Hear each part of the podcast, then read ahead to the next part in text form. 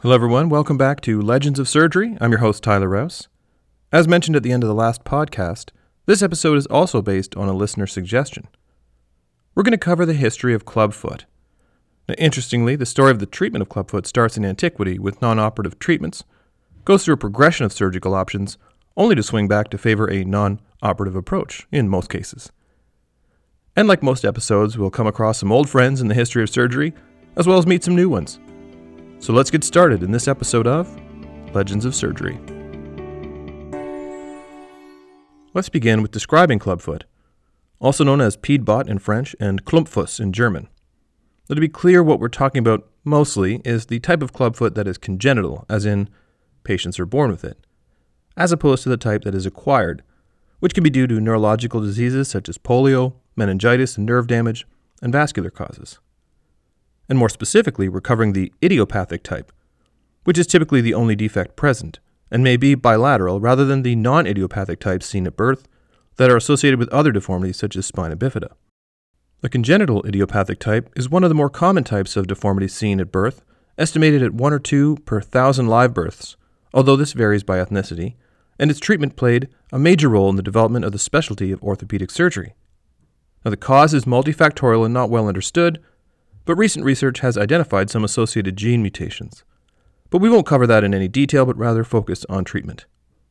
The medical term is talipes equinovarus. Now, talipes comes from the Latin talus for ankle and pes for foot. Equino means horse and refers to the heel being elevated like a horse's, and varus indicating the foot is turned in. People with the most common variation of clubfoot appear to have a foot that is rotated inwards and downwards and they appear to be walking on their ankles. Now, given how common it is, it is not surprising that the earliest records of clubfoot date back to antiquity.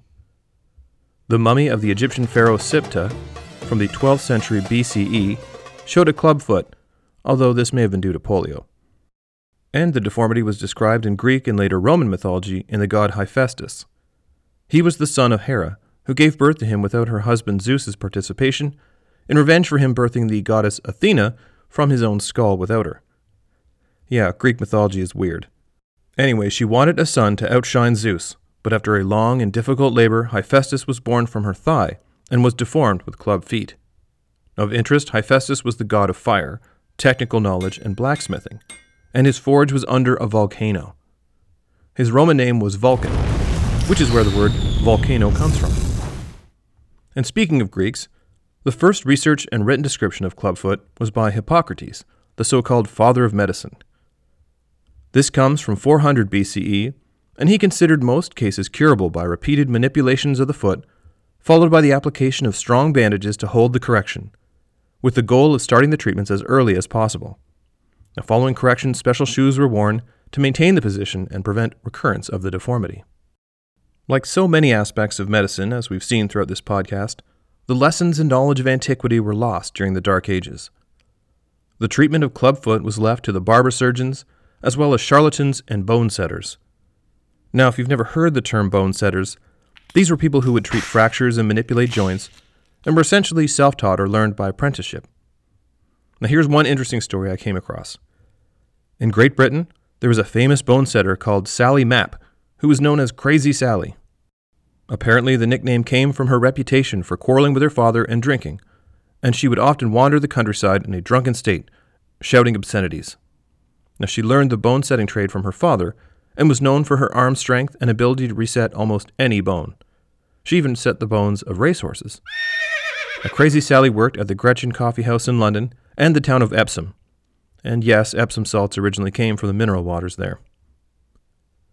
Now let's now move into the more scientific world of the Renaissance. A number of areas of development were occurring during this period, so rather than go chronologically, let's look at it more from each different area of development. Now, this included improved knowledge of the disease, the development of non operative techniques, and the beginning of surgical techniques. One of the earliest attempts to understand the disease better was by Ambrose Paré. In his published work, there is a chapter entitled The Monsters and Prodigies, where he explains clubfoot. Quote, this vice sometimes comes from the mother's belly, who during her pregnancy has remained too long seated with her legs crossed, or if the mother has the same defect, or because of the nurse not having held the child straight. Now, many of you may be familiar with Scarpa's fascia, a superficial layer in the abdominal wall. This is named for the Italian anatomist Antonio Scarpa, who lived from 1752 to 1832 and was a student of Giovanni Morgagni, a famous teacher of anatomy at the legendary University of Padua in Italy. Scarpa studied the anatomy of clubfoot by dissecting the feet of deceased children with the deformity. He wrote a text entitled Memoir on Congenital Clubfoot of Children in 1803, where he not only described the principles of his treatment method, but also wrote extensively on the anatomy and pathology of the deformity. Now, the principles of Hippocrates were rediscovered during this time, namely the gentle and repetitive manipulation and bandaging of the foot. Paré introduced the use of therapeutic shoes in association with manipulation and conservative bandaging. And many different physicians developed different apparatuses to mechanically move the foot or feet into proper position, so we'll just highlight a few. Now, Wilhelm Fabry, also known as the father of German surgery, described a device composed of double screw stretchers for correction of clubfoot, known as the Fabry instrument. I'll post a picture on Twitter. In Switzerland, Jean Andre Venel, 1740 to 1791, trained at the Royal College of Surgeons at Montpellier. One of the local ministers brought his seven year old son to Venel with club feet following polio infection, and the boy stayed with Venel for over a year at his home undergoing repeated manipulations. This likely inspired Venel to create a center for the treatment of clubfoot. In 1780, he took over a ruined cluster of buildings in Orbe called L'Abbaye and slowly restored them, eventually turning them into the world's first orthopedic institute. This had a hospital facility, an occupational workshop, a therapeutic bath, a classroom for the patients, and a brace shop. And this is a neat bit of trivia. A plaster mold would be made of the deformity when the patient was admitted, and a similar one made when discharged for comparison. The treatments involved warm baths, massages, manipulation, stretching, and the use of active splints. Now, one of these was called the sabot de Venel, which is French for Venel's shoe, which used a lateral sidebar to provide constant tension. This use of leverage with a rod fastened to a sole plate would be the basis of clubfoot appliances for the next 200 years. And I'd like to mention one more apparatus. Now, we've talked about gentle and manual manipulation of the foot, but there's also something called forcible manipulation, the most well known example of which is the Thomas wrench. This was created by Welsh surgeon Hugh Owen Thomas, who studied medicine at Edinburgh and University College in London, and came from a family of bone setters. He also is known for the Thomas test for hip flexion contracture and the Thomas splint used in fracture treatment. The Thomas wrench was used to force the foot into position, often crushing bone, and was said that if properly applied, could easily detach the foot from a cadaver. And not surprisingly, this led to many injuries and poor outcomes. Okay, we could cover a number of other devices and their inventors, but you get the idea. Let's move on to the history of surgical correction of clubfoot. Now, the first operation proposed to treat clubfoot was an open tenotomy, meaning a relatively large incision made over a tendon, in this case the Achilles tendon, and surgically severing the tendon. The early operations were done in the late 18th and early 19th centuries, but these were dangerous operations with significant complications, and so a subcutaneous, or more accurately percutaneous tenotomy was devised, in fact by our old friend John Hunter. Let's revisit that story. Now, John Hunter actually ruptured his own Achilles tendon while dancing, and I guess there are worse ways to injure yourself, in 1767. He treated himself by wearing a high heel and constricting the calf muscles with bandages to limit contractions. This led him to perform several experiments on dogs, where he would divide the Achilles tendon with a small knife, essentially a percutaneous tenotomy, meaning a small incision, and then sacrificing the dogs at intervals to study the tendon. By this experiment, Hunter realized that the two ends would join, or union, like that of a fractured bone when there is no wound in the overlying skin. The idea was to draw the skin far from the tendon to avoid infection. Now, the first to perform this clinically was the French surgeon Jacques Mathieu Delpech, who performed the operation on a nine year old boy on May 16, 1816. Following the operation, an apparatus was used to slowly correct the equinus deformity, or the foot pointing down. His operation was not well received, and it wasn't until February 28th of 1831 that another surgeon attempted this. That surgeon was a German named George Frederick Louis Stromeyer, who had established a small orthopedic clinic in Hanover in 1828. Using Delpech's publications as a basis, he operated on a 19 year old male student who had a deformity secondary to polio. Having success with this one, Stromeyer performed another and published a report of the operations in 1833. He would later write a textbook on operative orthopedics advocating the percutaneous tenotomy, which included using a smaller incision to reduce infections. Okay, so you get the idea, and I won't belabor the point by telling you about every surgeon that used this technique, but I do want to tell you about one more because it's such a good story.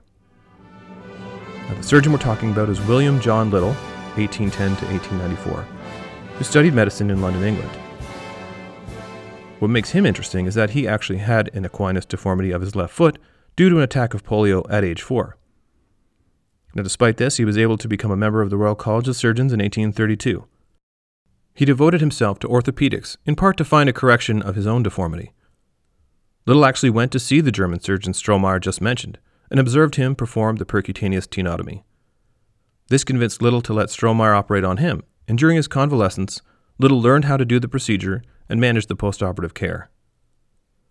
Returning to England, Little performed his first percutaneous tenotomy on February 20, 1837. He operated on many more patients after this and wrote up his experience in a paper called A Treatise on the Nature of Clubfoot, published in 1839. The following year, Little founded the first hospital in Britain devoted entirely to the treatment of orthopedic problems. This has grown into what is now known as the Royal National Orthopedic Hospital. Little is considered the founder of the specialty of orthopedics in Britain. But despite his success, he never forgot the operation and surgeon that transformed his life and named one of his sons Louis Stromeyer Little in his honor. Side note, it was actually Little that coined the term talipes in describing clubfoot. Okay, let's move on to some of the more radical surgeries that developed in the late 19th and early 20th centuries. One area was to either alter or remove some of the bones of the foot. One popular method was something called astragalectomy, which is removal of the astragalus bone, more commonly known as the talus bone, a part of the bones making up the ankle. Now, the origin of astragalus is simply from the Greek word for ankle, astragalos, and talus comes from the Latin word for ankle or heel.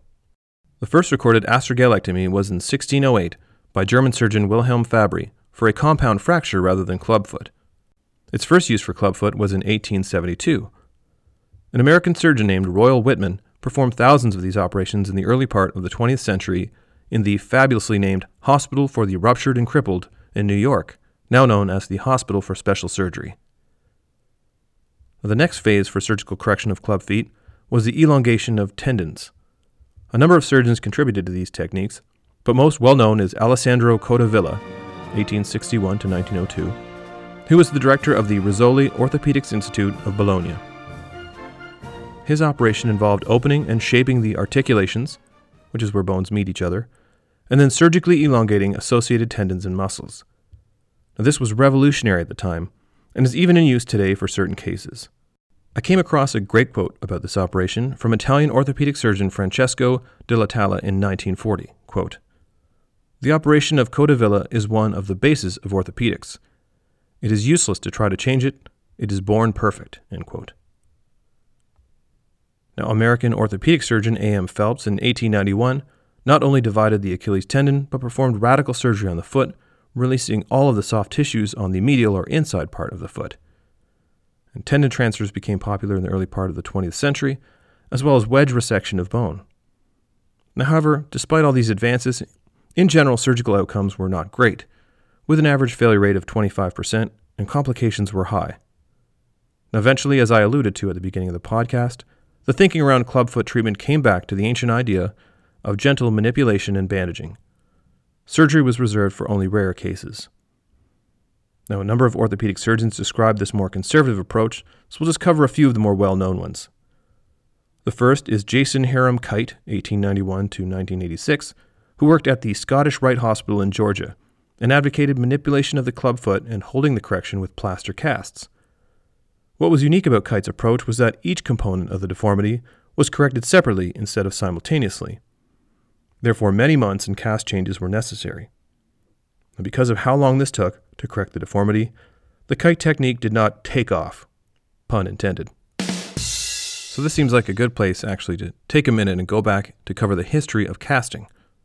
Now, initially done with starch bandages in the 18th century, another famous surgeon we've met before, Wilhelm Cheselden of England, episode 67, described the use of these. he related what he had learned from a bone setter named Mr. Pressgrove. Quote, the way was, after putting the limb in a proper posture, to wrap it up in rags dipped in the whites of eggs and a little flour mixed. This drying grew stiff and kept the limb in a good posture. Cheselden would then replace the bandages once a fortnight, which is two weeks. This comes from the Old English Feowartine night, which literally means 14 days. Nothing to do with forts, as I used to think. The introduction of plaster of Paris bandages was a great improvement, allowing clubfoot deformities to be manipulated and then held in place. In fact, the invention of plaster of Paris was revolutionary in the history of orthopedics, as anyone that's done a rotation in orthopedics or emergency medicine, for that matter, surely knows. Now, to start, since plaster of Paris is more associated with immobilizing fractures, we should consider the history of fracture treatment. Now, though the idea of holding a fracture in place to avoid deformity and pain and yet allow the patient to be able to move around was recognized early, the best way to do so was not. The splints were made out of bamboo and wooden sticks, and materials like wax, starch, and cardboard were attempted. Now, plaster of Paris as a material has been around for a very long time, even being found inside pyramids. It is so called because it was extensively mined from Montmartre in the Paris district, and its more formal name is calcined gypsum. Now you know. Anyways, it was used in construction and by sculptors until surgeons attempted to use it for fracture treatment. At first, this was done by placing legs with fractures of the long bones in long, narrow boxes and filling the gaps with plaster of Paris. Now, this must have weighed a ton and would be quite unwieldy. The idea of incorporating plaster of Paris into bandages is credited to two surgeons who came upon the idea independently. Antonius Matheson, a Dutch military surgeon working in a military hospital in Haarlem, and Nikolai Ivanovich Pirogov, head of surgery of the St. Petersburg Medical Surgical Academy and Russian army surgeon during the Crimean War in the 1850s. All right, let's get back to clubfoot. Next is what is now one of the two main methods of correcting clubfoot called the Ponseti method. Ignacio Vives Ponseti, 1914 to 2009, graduated from medical school at the University of Barcelona one day before the Spanish Civil War started. Uh, two days later, he joined the Republican Army as a surgeon.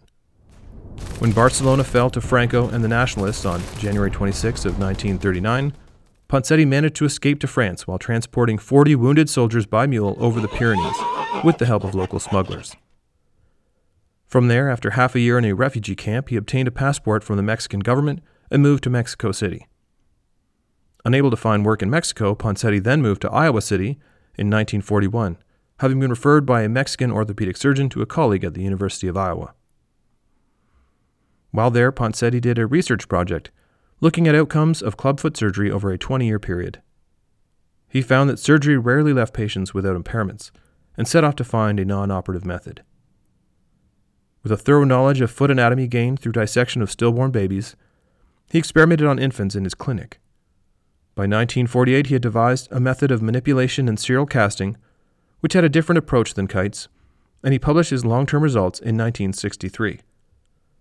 By the 1990s, Ponseti had treated over 2,000 cases of clubfoot. His method was slow to be taken up, probably due to a lack of familiarity, but Dr. Ponseti himself had a more cynical opinion about it. When asked about this in an interview in 2006, he said, quote, Surgeons love their little knives, end quote. Now, despite this cynicism, Ponseti's method is now one of the most frequently used in the world. The other major one is known as the French method, or the functional method. Developed in the early 1980s by Henri Bensahel, head of orthopedics at the University Children's Hospital in Paris, this involved daily manipulation of the newborn clubfoot by a physiotherapist, followed by adhesive taping to maintain correction, rather than the casting used by Ponseti. While labor intensive, it is associated with high levels of successful correction without the need for surgery. Now, as we've seen, the treatment of clubfoot has gone from gentle manipulation first proposed by Hippocrates through various devices and operations and then returned to a more conservative approach, or there and back again. Now, what's the future for the treatment of clubfoot? Given the variety of deformities seen, it's likely that some combination of surgical structural release is only done as an adjunct to a conservative treatment approach, but will be personalized based on each patient, or as one paper called it, an a la carte approach. Now, that wraps up another episode of the Legends of Surgery. I hope you enjoyed it. Now, the next episode will be the last one before Halloween. And that got me thinking about zombies. which continues to excite the imagination of pop culture. Maybe we'll explore that a little bit. But that in turn got me thinking about brains, and so I want to cover the strange and controversial history of the lobotomy. In the meantime, please rate the podcast on iTunes or wherever you download episodes and leave a comment there, or follow me on Twitter at Surgery Legends, like us on Facebook at Legends of Surgery, or send an email to legendsofsurgery at gmail.com. I'd love to hear from you about your thoughts on the podcast or ideas for future episodes, and as always, thanks for listening.